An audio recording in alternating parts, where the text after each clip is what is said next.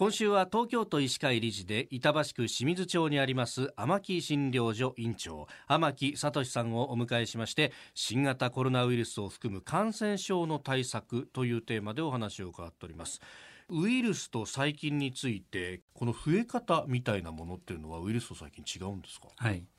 細菌の場合はですね分裂って言いまして1個が2個2個が4個っていうふうにこう倍々で増えていく増え方をしていきます。で一方ウイルスはですね核酸の入った塊が細胞にくっついてですねその中に入った核酸 DNA か RNA が細胞の中に入り込んでですね、はい、で仲間を作って人間の細胞を利用して、えー、あの自分と同じものをその中で作って外にポンと出てくるということをしてます。ですから、逆に言えば細胞の中におとなしくしていると、ただ共存してるだけなんですね。何かの加減でわーっといっぱい作られちゃうとですね、はい、細胞の外にボンと大量に出て次の細胞へと感染していくと。細胞をまあ家としてこう移り住んで子供を増やしていくって感じでしょうか。はそんな感じがウイルスの増え方ですね。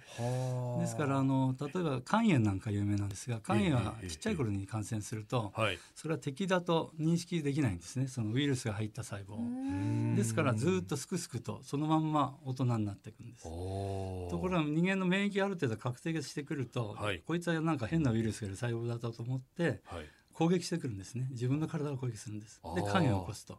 言われてるんですはい、でそんないろんな形があってですね、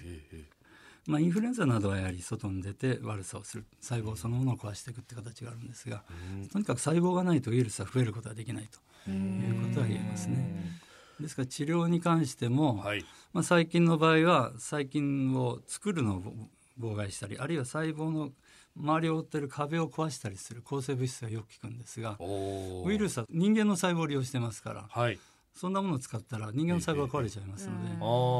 すから細胞を攻撃する薬は使えない効かないんですね。ウイルスに感染した場合はそのウイルスがなくなるのを待つっていうそうですね。あの人間の体抗体を作ってそのウイルスをやっつける仕組みができますから、23週間でちゃんとできてきますからそれによって人間は守られてると。でウイルスに対しても最近はもう薬は何種類かね特定のウイルスに関してはありますね。水疱瘡の対してだご存知だと思いますがとかあとそうですねまあイーズなんかもそうですね。あと肝炎のウイルスもいいですね。インフルエンザも効いてますね。なるほどそういったものがあります。ところがまあ今回のコロナには今のところそういうものはないということだと思いますね。そうするとやっぱり自分の免疫力みたいなもので抗体を作ってやっつけるまで静かにしなきゃならないと。おっしゃる通りだと思います。あのですからこれはコロナに限らず、ええ、まあ、熱が出て外来にいらっしゃる方がいてで会社を休めないからなんとか熱を下げてくれっていう方がいらっしゃるんです。熱冷ましを出すとです一時的に熱は下がるんですが病気そのものは全く治らないんですね。ですからいろんなウイルスで風邪みたいな症状が起こるんですけれども、それを持ったまま平気な顔をしてです。会社に出てどんどん広げてしまうということがあります。ですから私の外来に来た患者さんには、熱のあるうちは少なくとも行くのはやめてくださいと。インフルエンザでなくてもですね、はい、とお話しするんですがそれをするとですね会社をクビになるとかですね給料もらえなくなる生活できなくなるって方がいっぱいいらっしゃってぜひですね、えー、国の方でですねあるいは会社でですねその休業に対して優しい目で見てですね、うん、コロナウイルスというのは、まあ、皆さんかかっている可能性もあるわけですから、やはり熱がある症状がある方は